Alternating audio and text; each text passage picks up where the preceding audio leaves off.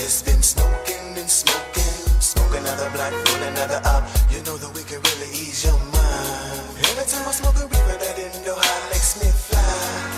everybody smoked the blunt, relieve the mind, the world could be a better place. If everybody took a break and we all just got wasted. Good afternoon. You're listening to Cannabis Corner on WNHHLP 103.5 FM. Broadcasting live from downtown New Haven. We are streaming live on TuneIn Radio and newhavenindependent.org. We're also streaming live video on Facebook. Just go to facebook.com slash New Haven Independent or go to your Facebook page and look us up. You can also hit see first to see and hear all the great programming we have here on WNHH. And Cannabis Corner is broadcast also on Greenhaven Media Facebook and on procannabismedia.com. So, good afternoon. It is Monday, July 31st, 2023.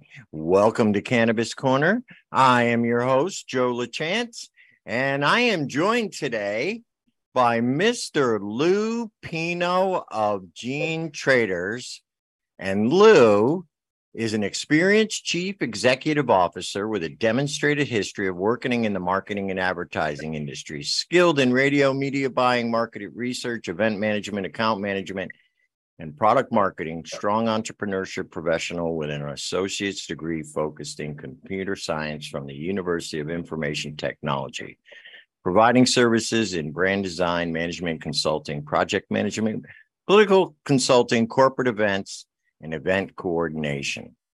Gene Traders is an expo for the hemp cultivators interested in hemp genetics. We feature a variety of hemp genetics and cultivation techniques backed by the experts. Lou, how are you today? I know it was a bit of a formal uh, introduction, but I, I appreciate to... it. yeah, good, good. I'm like, damn, I'm I'm awesome.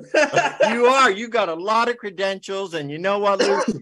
You've been also in the cannabis game a long, long time. Like you were one of the first people I met, you know, when I started working. So you've seen this go from nothing, no, well, not nothing, to the underground to now legalized and being sold in mass quantities uh, to anybody over 21. So it's been a long haul, and I'm you've seen a lot of changes come through, not only the industry but the community itself. Because you know, realistically, we just started out within a community. There was no industry, so to speak. You know, it's all been a community thing, and I think Gene Traders kind of carries that spirit along the way you run it and the way you do it. It's a community based thing. So I wanted to talk to you a little bit about gene traders, but there is an interesting story that hit the news yesterday that I think we should talk about concerning the Connecticut recreational industry. But um, yeah, so gene traders, you've been along around for a long time. Tell us a little bit about what you've been doing, what you've been up to lately, and you know, the impact that legal home grow in Connecticut has had on your business? So,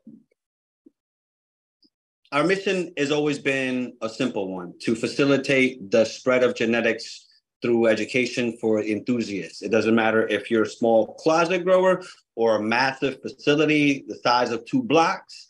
It doesn't matter. You need the right genetics in order to come out with really good quality product, and that's something that has been uh, in a in a hard way learned by big corporations that um, they can't just cultivate anything and then have it come out in top quality.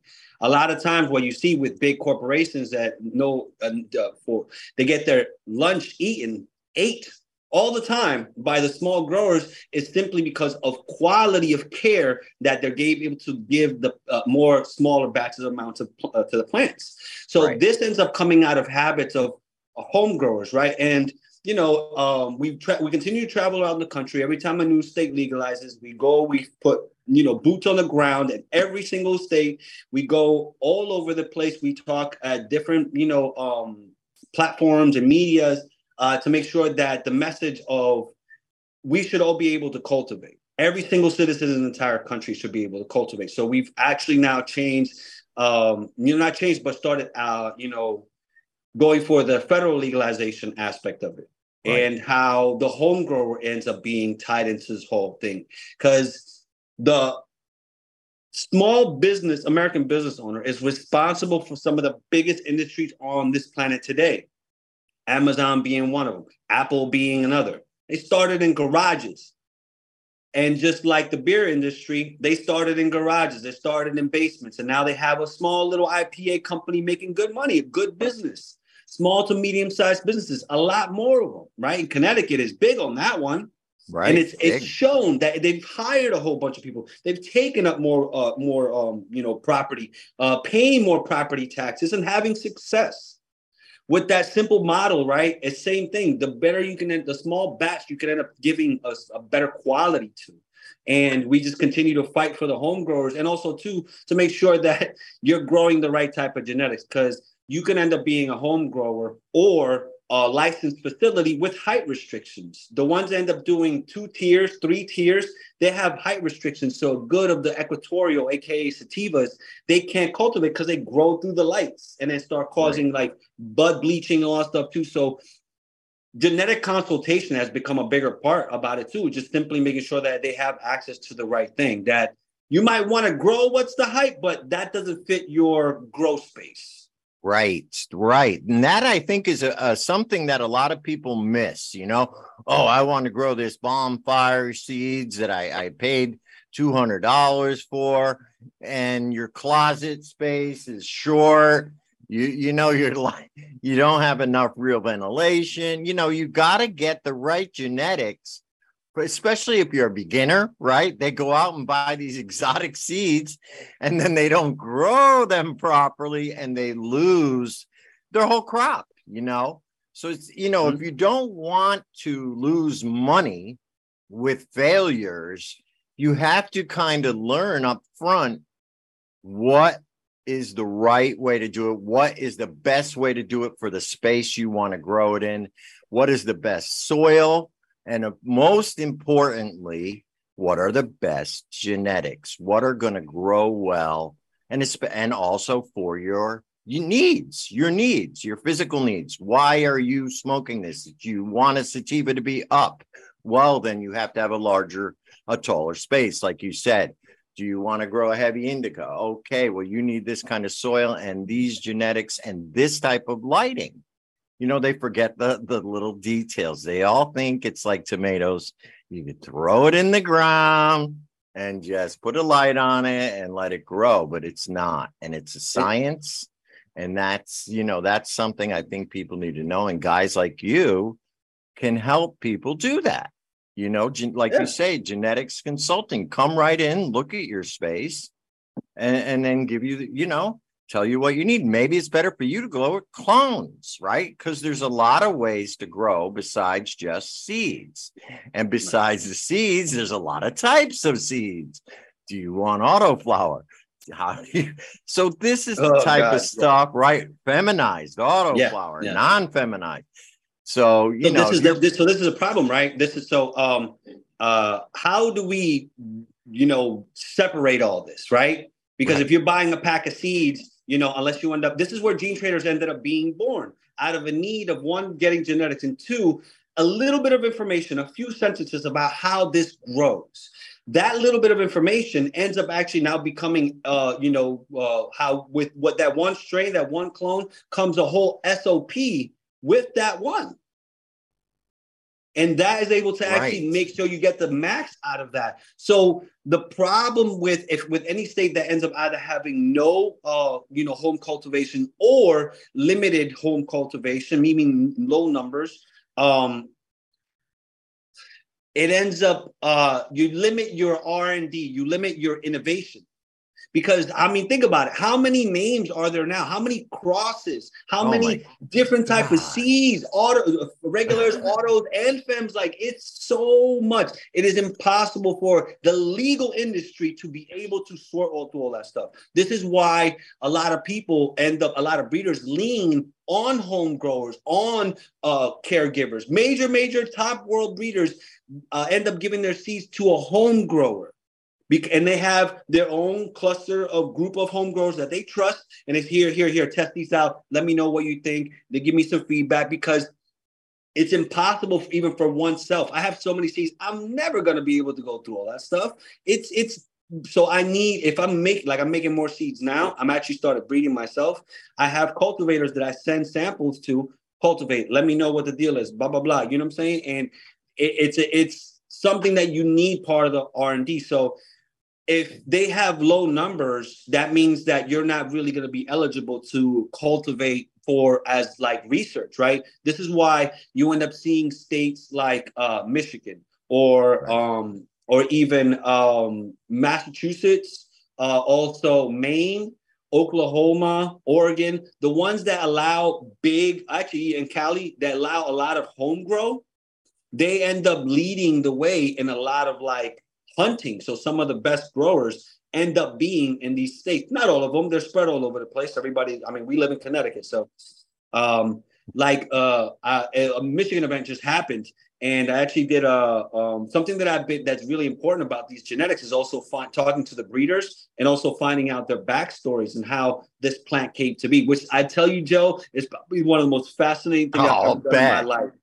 Did, did this guy? Oh, I had to like sneak in a truck and like did this and that. I mean, like some of the wildest stories just to get the seeds here. And as always, I love to say this this fact: American genetics, even though we are not federally legalized, end up being the best and the most wanted on the planet. Really?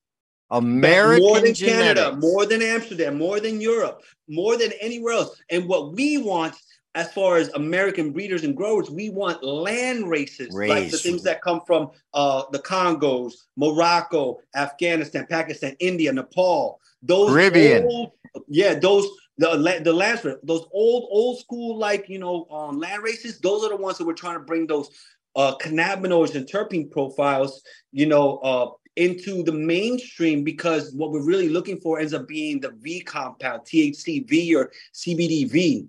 That V Right. compound is incredible, but it's grown. It's only small percentages, and it seems like it's like equatorial types, meaning long, long, long flowering, which commercial facilities do not grow. Why don't they grow them? Because they take too long and they throw everything off. So it's based on to actually find these uh, THCV, very rare genetics on the home grower, on the caregiver. You see?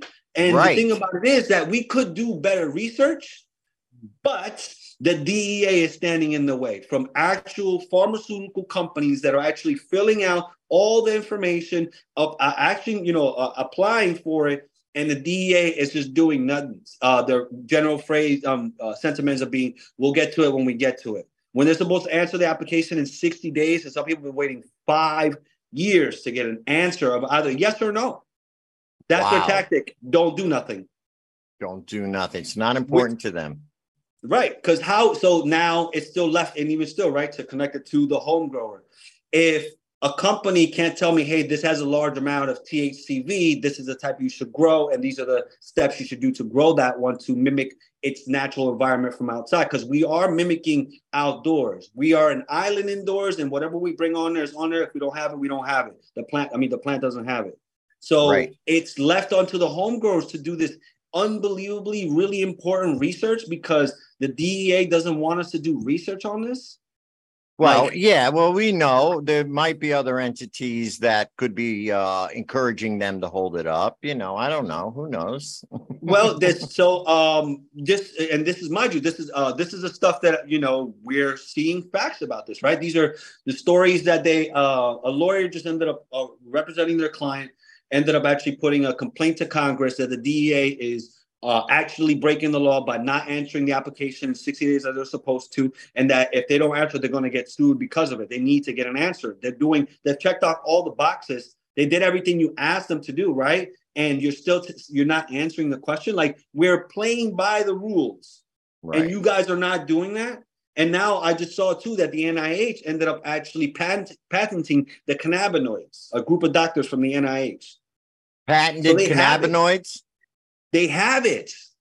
The government has it. So it says specifically now you have to go to them, the NIH, to get licensed. Therapeutic pharmaceutical companies also. This is all like it's out there. And the thing about it is that it doesn't get a lot of press. No, of course not. What's Wow. getting pressed now? Cookie's getting sued again. Right. And and here's something. Theraplant. Now, did you hear about this? No, tell me. Theraplant went bankrupt. So uh yeah, Did they? Theraplant got sold. They went into bankruptcy. Uh they got sold uh to a company called Nuco. Uh and so they are they've been foreclosed upon and the new company will be taking over soon. So now this apparently was Connecticut's first ever commercial grower. They put out the first cannabis product in Connecticut in September of 2014, the first one to release it to the dispensaries. And here they are because of what you talked about in the beginning. They are now in bankruptcy in a state where the medical industry is making millions of dollars, right? They weren't even able to um, get their recreational conversion because they couldn't afford it. So they're out of the four growers, they're the only one that couldn't uh, sell and grow rec uh, for the adult use market. They stuck to the medical market because they were broke. Now they finally went bankrupt. So now we're down to three growers in the state until this new company takes over. I don't know Yo. anything about this one. Yeah. Is it me or this seems like a bold faced lie? How the hell are they broke? Right? I don't know. Also, also, it's not federally legal. How are they claiming bankruptcy? Isn't that like a federal thing? I think it's state. No, you could do a state bankruptcy. They're in uh let's see what it says here. I smell shenanigans. And I don't mean the restaurant. They yeah, they I were owned by needs to look better at those numbers. Why are they broke? They're, they're only there's only four producers, correct? It's still the only four. yeah, four now three. Well, i I'm sure this new company will open up again, but for now there's only three. How many and how many patients in Connecticut? Almost 50,000. Yeah. Following has, yeah, producer has new ownership following foreclosure proceedings. They Four want it out. million one figured out a hundred and seven thousand dollars in debt. How many? Four million one hundred and seven thousand dollars in debt. That is wait, wait. and an additional five million in debt that the Green Rose Company will keep. So they had over they had about ten million dollars in debt. That ain't nothing. no, I don't know That why they they had to go That's into nothing. foreclosure. That's nothing. That's nothing. That's Joe. That's Every no- you major con the ten million is nothing, right? That's Listen, no. I mean, lease. uh, what was it? Um. Oh my God, was it Skymint? I think like 116 million dollars. 116 million. They didn't go bankrupt. They're working it out. yep. Well, And mind guys, you, this is in Michigan where there's a lot of competition, but they're Yeah. like one of the dominant ones. This again, this uh, this ends up pointing to my point, right? The Yep. big companies are figuring out too, and also too. I don't know if you knew, but Curaleaf is actually uh, closing out down their um, cultivation section. Pretty much, like that's their plan. They're going to stick to um, dispensaries, you know, huh? No, uh, manufacturing. Wow. So yeah, well, you see, Curaleaf is closing down operations in a lot of states. So your point is Trulieve, well taken. Yeah, That- and Trulieve. You see, have you seen that facility in Holyoke in uh, Trulieve? It's I have not, but I've heard they're dominant up there. Dude, they're closing down. It's massive. It's like three blocks. Like it's huge. Like I drove around. My friend drove me around it. It is so big, bro. Like I was Right. like, yo, that's in what? It's it's. I'm like, yo, that's gonna fail. That's too big. Yeah, and it did. And it did. They closed it down. Well- they're concentrating on they're concentrating on Florida. I mean, they got Florida on lock. They, They- do. They Oh, do. It's so bad. So bad that that It's uh, and 10 million for a license. Yeah, and that's it, right? And No, and that's, I mean that's not it. That's just the, that's just a license to the state. 10 right. mil. 10 mil a license. And I heard that their legalization proposal for legalization in Florida just hands it all over to the MSOs that are down there. Because I don't So- know if people know that Florida has a medical program, but it's completely, absolutely 100% completely controlled by MSOs, Curaleaf, Trulieve. There's about Mainly four True of Leaf. them. Trulieve Mainly is the biggest. Yeah. So you know, so I it's and this is and this is not like a, a hearsay or anything like that. Her husband, the truly a CEO, her husband is currently in federal prison for bribery and you know, um, you know, messing with uh, um, like directing to have the medical cannabis law in Florida. He was found guilty of it. He's in jail Oh, right now trying to get- because of it. He was no for specifically for the MSOs. And they continued. And the thing about it is, right, like a week later, a story came out like the uh, Trulieve was giving Florida like five million dollars for. some Oh, gee. Like like that. Like I was like, yo, I can't believe like this is like I'm not an FBI agent, but I mean, come on, this is like it this uh, right like uh, um saying you're four million in debt. You're only one uh four one out of four operators in the state of fifty thousand customers that they Yeah. technically have nowhere to go. You started cultivating, but it's not. It's three and three. It's not enough to like really damage a market. Like it's not. Connecticut ended up being. It's nice to be able to cultivate in Connecticut, but the numbers are still more for. It is for self, and that's about it. And also too, the I think the the most unnatural thing. This is truly unnatural that Connecticut does is that you can't cultivate outdoors. I know, right? That's nature. It's so Even unnatural. Mass lets you cultivate outdoors. Well, and that's the problem. The problem usually ends up being is where the the cannabis industry lie, uh, uh, uh, ends up at, as far as which department, will depend on how it's kind of run. With Connecticut's DCP, and they care co- consumer protection, consumer Right. protection. That's it. That's it. So, right. that's so they're all trying to protect the little kids and the consumers from seeing weed, you know, and smelling Right. it. Or maybe oh accident. Yeah, right, right. I get it. It's so I crazy. It. And and the thing about it is, right, it doesn't that doesn't make sense, right? Because it's just a plant. It's not gonna jump out of its roots and like run around. It's, that doesn't do anything. It's actually great for you know if you wanted to use it just for composting or actually to like you know refresh the ground. It's amazing. It's actually good for your soil in the back too. So you actually use it for gardening, for like doing rows, or all that stuff. It's an amazing actually crop to actually rotate into your own personal growth. It's it's amazing uh, because you can end up even if you have tall ones, you can end up doing fibrous types, which you can start making your own clothing, bags, stuff like that too. yeah, yeah, it's yeah. un like the hemp side of cannabis is such a massive list of things to possibly use for that I am like we haven't even like I know. I am Like- always like I've always said the real value is the hemp. The hemp is what and and you know Jack Herer said it right. Hemp can change the planet. And it really could and we haven't even scratched the surface yet, Lou. And you know I I, I go into rant about this all the time. They're always talking about sustainability, sustainability, right? The federal Yeah. government, all these people. They do not give a single subsidy to hemp, which is one of the Oh. most Oh, sustainable things on the that. planet. They legalized it for what? Let's It's- it's utilize it. They uh FEMA uh um in uh Vermont. This the past storm that just passed. A lot of flooding ended up happening. People lost their farms and their and actual uh, you know uh, dispensaries. FEMA won't cover any of it. It's a natural disaster. And they won't cover the hemp farmers. Nothing. I know somebody that lost both a farm and a dispensary, all flooded out, like completely destroyed. They won't cover anything, Oh man. And they won't cover. See? and that's And the problem. So, that, and like, I think so in Connecticut, it's, hemp it's a fuels. good hemp thing. In Connecticut, we have good hemp laws. I, uh, you know, I believe. And why do we have good hemp laws? Nah, It's well, they just changed them. Did they? what the delta eight part of it or something like that.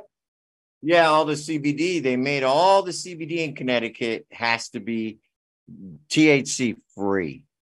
And then they changed all the packaging requirements. So all the Oh. gummies and things have to be individual in five milligram doses. dude. it's ridiculous. They're they're going they they Oh. aren't supporting the hemp industry in Connecticut. I can tell you what all. that's connected to. I figured that. So it's that has to deal with right. There is medical benefits, you know, uh, actually clear, evident based, scientific based medical benefits to these compounds. And what I've actually noticed too with a lot of different states is that they're actually starting to get harsher on CBD for the purposes of now trying to really um, that's some so the CBD part they can be mass produced, right? Right. Because if you're talking about edibles, tinctures, all that stuff, so you're talking about distillates, it's all scientific all across the board. So you're able to really upscale to a massive thing. You can't do that with cannabis products because of the human palate itself. So it's it's much much it's very complex to try to match that kind of upscale type of thing. Um, Right. But you can with hemp because uh, the thing with hemp is that you can like Connecticut, you can grow it outside in Right. ma- quantity, massive quantities massive quantities. massive. And that's something too that the terp profiles and the cannabinoids, you'll be able to get a huge amount if you're able to grow a huge amount. And this is where, like, you know, making sure that it's under the Department of Agriculture is very important. Important. now you're talking yeah. about the distribution part of it, and then you're talking about sales, blah, blah, blah, you know, all that stuff too. They can end up putting small things, but it's okay. We can end up flipping them back because a lot of stuff for the basic farmer to individually wrap something is going to cost them too much. And since America's big on like not hurting the small farmers, that's going to end up turning around ultimately too. It is, It and takes- and It takes a I while just- though. It takes a while. I just thought of something though. A lot of hemp farmers have said that they may have to stop, they may have to go out of business, etc. Why don't they convert to the industrial hemp? It's mm-hmm. obvious that the medicinal hemp part is kind of burned its way out. Like the market is getting more and more closed. Like now, the dispensaries and the big guys are going to be able to produce the stuff that does have THC in it, right? That's mm-hmm. what they did. They made it so that anything that is full spectrum has to be sold out of a dispensary. Anything sold out of a head shop, gas station, convenience store has to be Connecticut compliant. Mm-hmm. CBD only 0% THC, plus, of course, the ban on all the lesser cannabinoids. So, why don't these farmers convert to industrial and why don't the, the, the hemp association get together and try and start a robust industrial hemp industry here in Connecticut?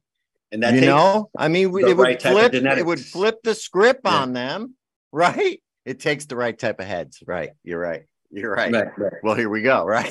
Yeah, here we go. and I hope the message gets out, you know, and it's the it would too, be right? real smart It- to switch so over. let's say so this is the problem part about dealing with like the fibers right the fiber genetics It- it's about finding the right type of genetics to come out with the best product let's say Right. you, it, it ends up being that something that contains more than 0% thc right like it Right. contains more, but it ends up being really tall, really strong for fibrous reason. It ends up being the better genetic, superior Stronger. Yeah. how how do we get around that part right because the flower itself it's the the so mind you like hemp you know uh dim, type of you know fibers hemp they grow together like by the thousands so it's just Yeah. really long stalks and the flowers on top if that flower on top that i'm not going to use ends up testing above you know zero thc i have to burn it but i'm not it's not for smoking it's for making t-shirts Yeah. or bags or hempcrete which Right. is federally allowed by the American Builders Association. Yes, it finally got approved. Yes. So I don't, you know, you're right. You need it. People who think out of the box. Okay, so Connecticut is not CBD friendly right now, but I have all this land. Why why don't I convert to industrial hemp, right? Because Like that, you yeah. know, it's good. You probably get a better yield, right? You're gonna get more Uh, yeah. stock. more stock. Taller. We gotta have the right type because you're talking about making sure that you know it's um it's same thing. It's still regional. You gotta have you gotta be growing the right type of genetics. Um, and I'm actually been at, uh, doing research on that one too with different farms around the country. Uh, and I've been uh, ordering batches of hemp from around the world. That's something that you know has been able since it's federally legal. I'm able actually to order different genetics Right, from, from anywhere. Right, right, right. So I've ordered I ordered stuff from Greece, I ordered stuff from Spain, I've ordered stuff from China. The China ones are interesting because China never stopped growing hemp. They still Right. they they are really industrious with it. Oh yeah, when the first when the CBD industry first started coming around way back in maybe 2008, 2009 where they had that certain companies like I think one was Kannaway and all that. Everybody was getting their hemp from China. Everybody was getting the hemp oil from China and they were finding out it, some of it was polluted with uh, uh, toxic metals. stuff like yeah, a that. lot. Uh, they the came under a lot of Ooh. fire from getting that hemp from China. But that's how it started here in the US. When CBD first started out as a, a medicine, it was out in Cali that I saw it. And I asked them, Where do you get your hemp if it's not legal? And they said, Oh, China, China. And then as it kept going, I think it was called Kannaway. That was it, that company. And there was a few of them, and they were just mass producing CBD products, not even that good. But that was the beginning of it. Mhm. So yeah, But, I- you know, grab, those. they- gotta grab those genetics from around the world. But the They problem I know how to grow it that- on large scale. But So they they're not. Yeah, it's you. They understand the use of it, so they're not. They don't care about the THC percentage because that's No. not what it's being used for. No. And here in the U.S., I do have to worry about that. So I literally have to hunt, uh, uh, farm it out from different farms in different regions and see which one does best. Because in Connecticut, because of the extra rain, uh, you know, how like that, I it's not going to be the same as like in Arizona or in like Oklahoma. And, and or matter of fact, the biggest producer of hemp ends up being freaking uh, Kentucky. right. Yeah, they are. Kentucky, they they seem to have the perfect weather for hemp. They're So- killing it. Well, oh no, they have the right type of genetics for their region. Right. That's the answer. So we just need the right type for this region, and we can end up doing the same thing. Uh, that's the great thing about this that this plant is incredibly versatile, and it, Yes. you know, you, but you got to find it. What ge- what what uh, genetics are good for this region? And you got to start searching, and then you got to pop them, and then you got to hunt it. I even have even la- once I find something, I have the tissue culture lab actually end up. Oh, actually, I've been doing the uh, tissue culture too as well. I got like two. So like doing a lot of like lab research. I was actually talking to my guy yesterday about uh, this Yeah, new that's a whole nother way to cultivate is tissue culture, right? People, a lot Yeah. of people don't even know about that. But that, tell us, uh, explain that a little bit. Do you take the tissue from it? I don't know how it works. I'm, I'm kind of dumb like that. I, I I talk I, I travel, so I have to talk about Do this it, yeah. Please tell us tissue So- culture. Tissue culture has always been around. At, not always been, but it's been around for a long time. It's generally used with the agricultural industry, and now still and now. So we're learning a lot of the industrious agricultural, you know, uh, techniques and and science um, to actually move over to the uh, cannabis and hemp side. So tissue culture is just a sterilized way to clone. You take a piece of, you know, a plant, we make sure it has its node of any type, and then you end up actually uh, going through a process of cleaning it that literally involves bleach and water, alcohol and water, uh, you know, and then um, putting it in an isolated container with what's at the bottom ends up being called. It looks like it's a gel, but they have them different colors. Generally, this it's clear, um, and uh, that's called agar, which ends up being sugars and proteins to a- Right. Oh, yeah, sure, sure. Yeah, it's to help it root in a very sealed uh, environment. And what that ensures is that when you actually get it, that it's you can if there was any kind of mold or mildew, it shows like immediately, like it looks like a fuzzy spot on the clear gel. So it's like, oh, that's no good.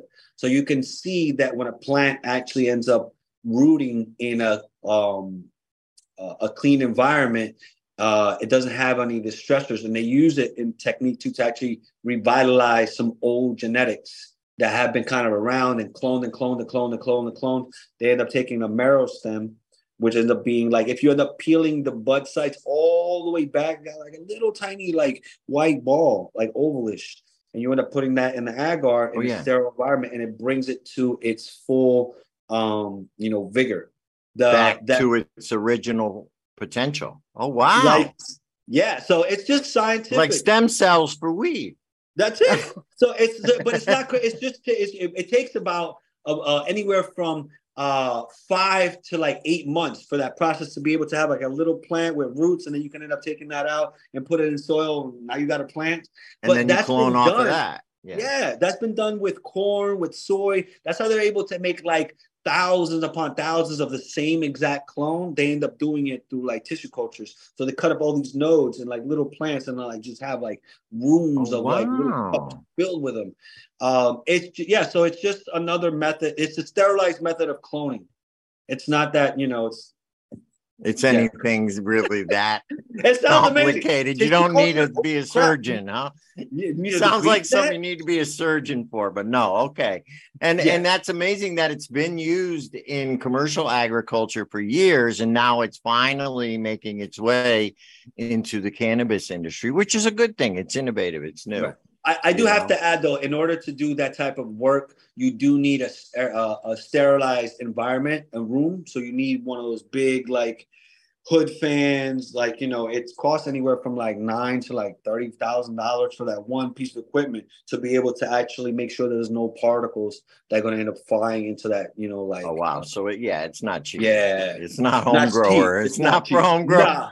well, no, actually, so um, uh, Athena actually came out with like a tackle box size uh tissue culture kit. So again, it has to. So again, this is the very important thing about it, right? You can't have it in a big room. You it because it's, it's the size of a tackle box and it has instructions and like the gel and tell you exactly what to do. Uh, but the thing about it is that it uh, it's too small to do like in even like a bedroom. You basically have to sit inside like a little tent, right? Just for you and that, you know, you inside and like that too. Make sure you're sterilized, like in the sense of like clean clothes, wear a mask, right. and like try to do your thing, you know, like that too. And then you could end up doing tissue culture. But the thing that they have tissue culture uh kits at home, like it's meant for like um people that do like uh rare African plants like flowers. Like it's Oh. and yeah, to get it to root, it's very difficult in other parts of the world. So they do it under tissue culture standards. And it's basically a big box, plastic container box with like holes on it so you can put gloves and like Oh. do your thing. Like it's like it, it's for sale. A kits, Amazon, eBay, wherever. Google it. Like it's not. This isn't like new technology, but we're just Right. really applying it to fight off diseases and also uh, bring uh, back uh, plant vigor uh, to some Yeah, of these healthier plants. strains. Yeah. Yeah. So yeah, I've been doing. I, I always learning. Always something new. you always know? learning there's a, well eh, you know in this industry now that it's finally taking off and it's finally legalized in how many now is it? we're almost to half of the states now right 23 i believe something like that. I think like, eh, and I forgot how many medical. I think like thirty some medical. yeah there's over yeah yeah yeah we're over half Yeah. with medical now They're- they- they- normally they're gonna delay it forever, man. now see this is where i hope it follows prohibition because Oh. once it got up to 25 the, the feds stepped in. So we're the almost there. It's gotten to the point like well once half the country says yes you got to start thinking about it So I have to mention this because now we're about to actually next year get into a political year, right? Uh, Connecticut, Yes. we're always in a political year. It's either local or state. We're always yeah right the legislator So meets every year and they're always right but this is something important to actually that i have to bring up uh, because uh, i don't know if you know but there's at the first cannabis super pac uh, came about it's Oh, called really? legalize america yes headed by Leaf, oh god and also two gigantic canadian companies who, are the biggest ones you already know the names oh what is it the one uh, uh begins with a K, canopy and and um uh a oh what is No. it Cronos. Cronos, right? All K's. Yes. Uh-huh. And also Scott's Miracle-Gro. So we see what their super PAC is going to be pushing for. And this is what I have to point out, right? You have a Russian company owned company as the head of this super PAC, two Canadian companies, right? And a massive corp- uh, American corporation. Those three, that means that's three um, foreign influencers, a Russian, and two Canadians now legally Yep. allowed to influence American politics via the super PAC. Wow. And Scott signed right into that one.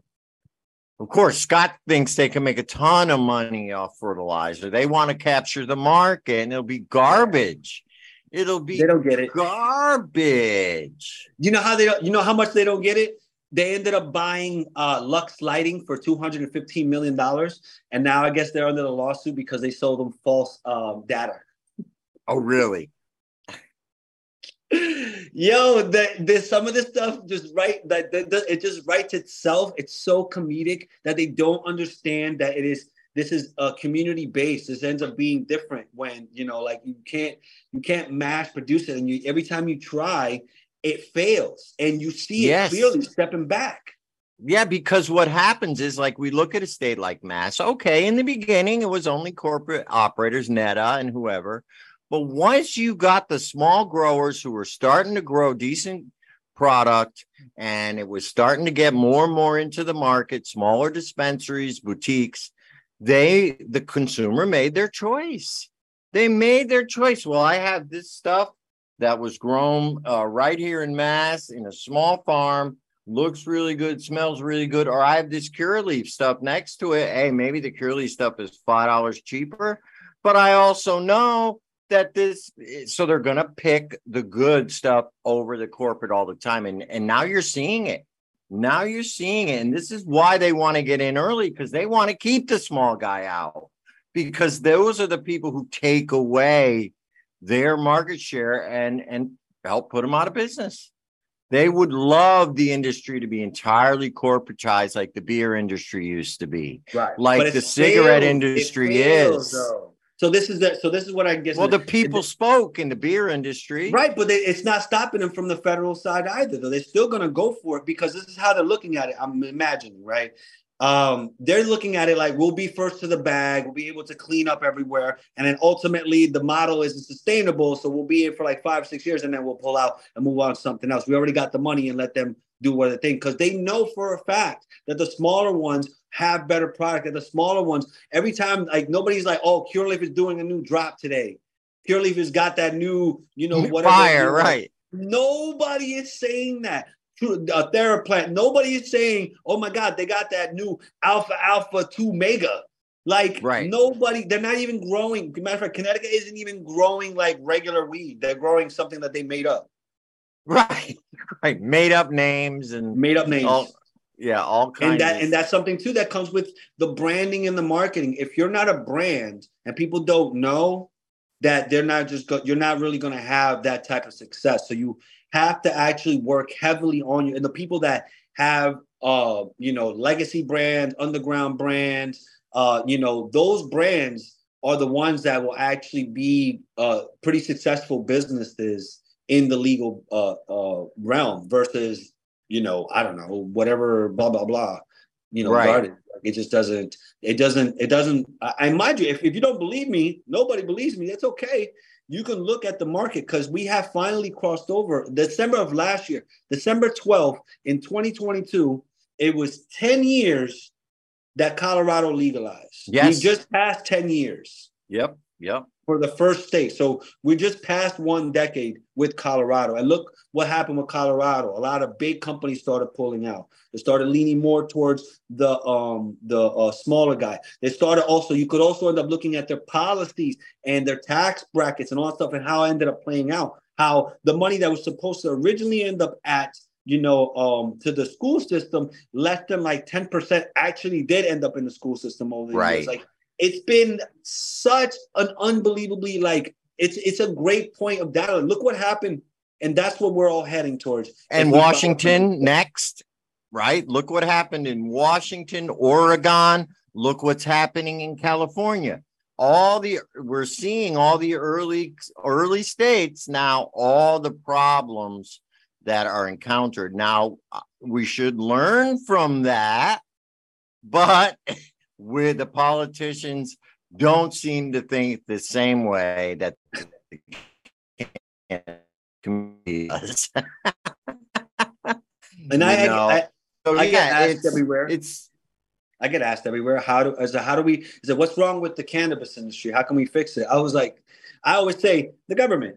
Uh, they don't. Uh, they, Yeah. It's like a new grower, right? They just don't have the experience and understanding knowledge to actually deal with it, and then they're just not willing. Each state doesn't want to listen to the next one unless they're figuring out some scheme to work together. You know, Right. it's still it's still wild. Like you know, you look at. A matter of fact, you look at one that I'm looking very close ends up being the one between Connecticut and New York. If you look Yeah. at like like Connecticut ended up being corporate with a little bit of equity, it's weird. That's a whole like other. Yeah, the whole equity thing. My Yeah. Not it's- equity. Equity is being used as uh, equity across the country is being used as a tactic to actually delay, um, you know, uh, applicants on a massive scale. In New York, no bill for equity applicants. DASNY told landlords um, that they could end up charging them triple the rent for equity applicants. for equity applicants. They're called the CAURD applicants over there. And uh, a different like that too, because if for cannabis, like DASNY said, and there's and that and mind you, DASNY's the organization for New York. It's D A S N Y. Uh, for New York to make sure that their people are not getting taken advantage of, and they're the ones that are saying it. Every Yeah. time ends up being a massive problem, it's usually because of uh, regulators and politicians making the wrong decisions because they don't have the proper education, the proper understanding or experience to deal with all this. So they say, "Hey, I've paid, you know, I've got a lot of money behind this. Trust me." And that's and that might work for like major manufacturing, but it doesn't work for cannabis. No, You can't treat it like it's a, a it's a, an assembly line. It doesn't work that way. no, no. I mean, look at the tobacco industry. It's you know, you it's there's no such thing as good tobacco. Tobacco is just as much of a sacred medicinal plant as cannabis, right? The Native Americans thought of it as a medicinal, healing, spiritual plant. And look what we did to it, which cannabis I put in the same category. Look Right. what we did to it. Look at that crap. We turned it into a, a huge corporate business that is now killing people.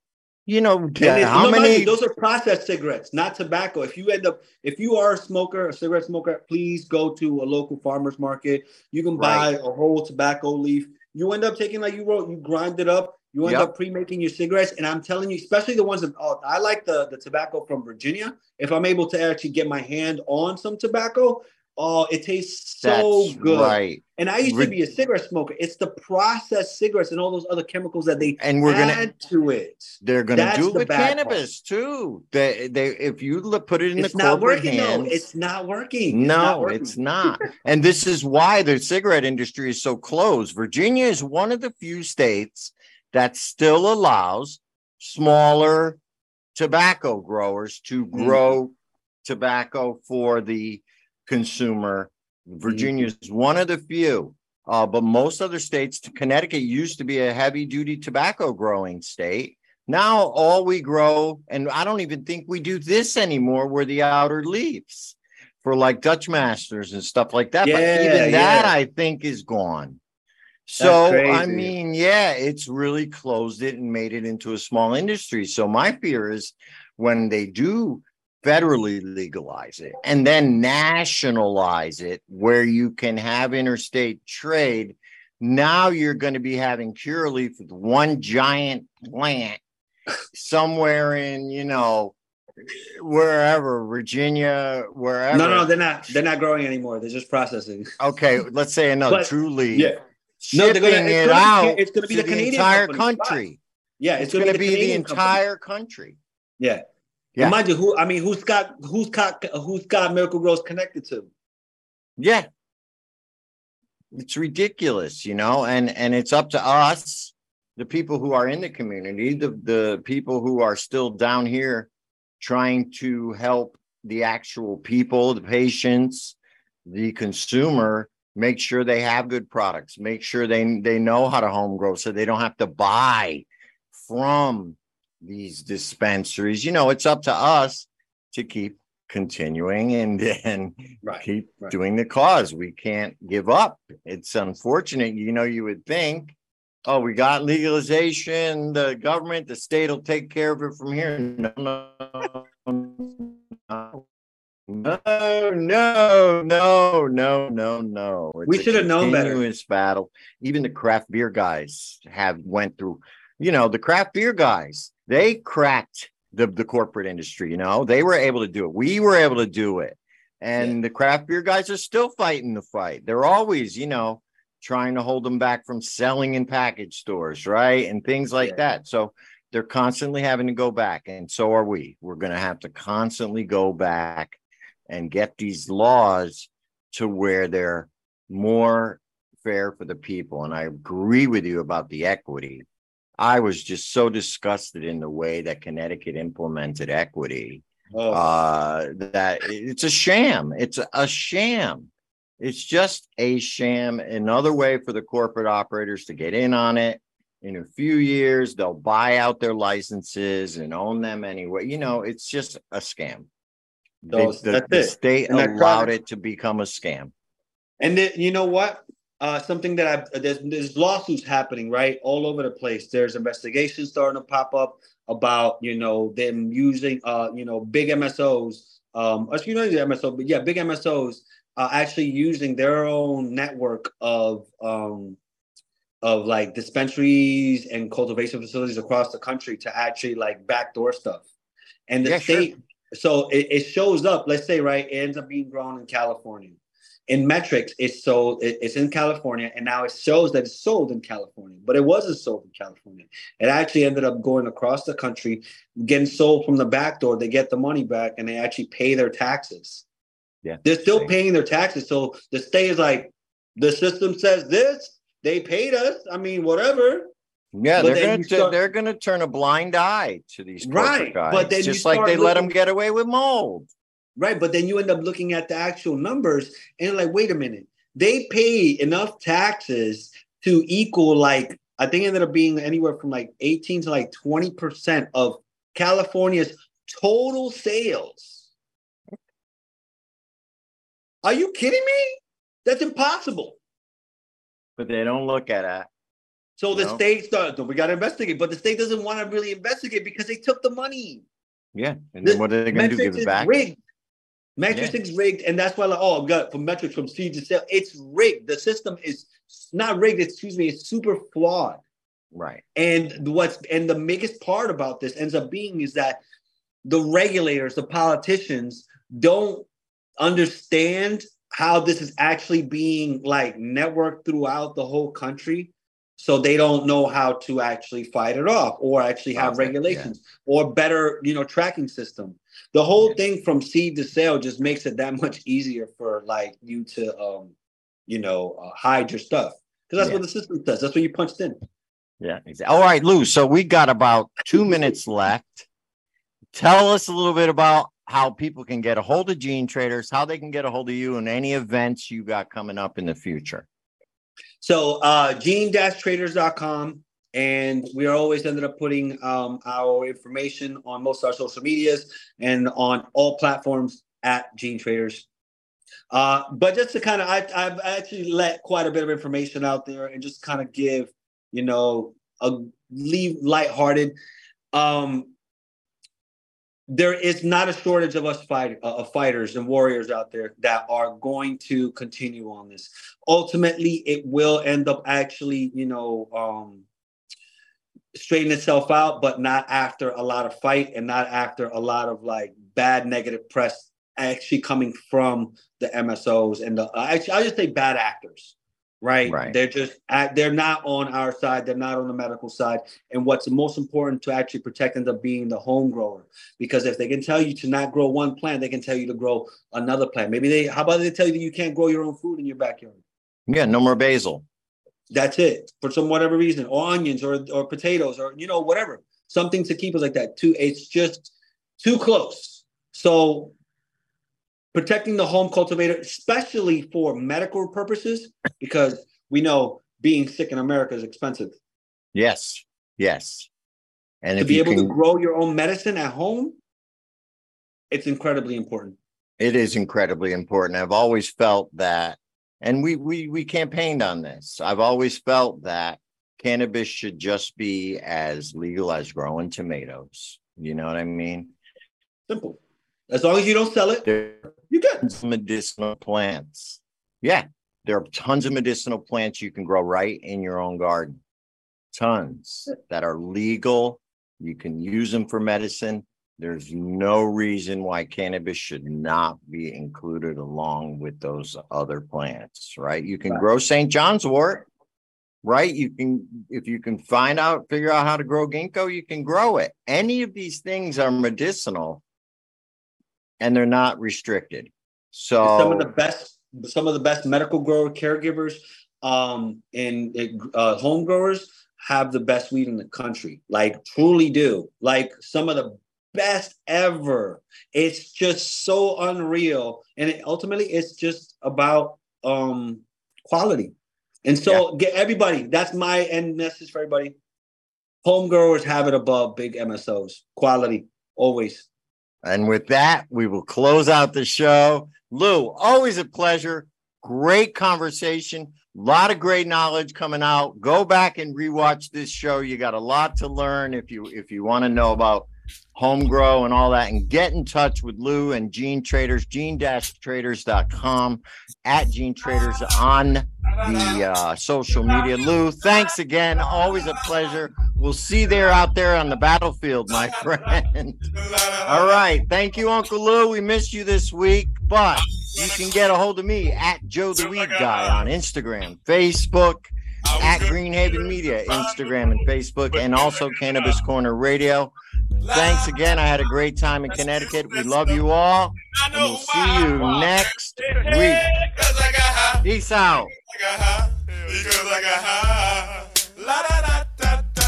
I was gonna go to class before I got high. Come on, y'all. Check it out. Uh, I could have cheated and I could have passed, but I got high. Uh, uh, la da. I'm taking it next semester, and I know why. Why, man? Yeah, Because I got high. Because I got high.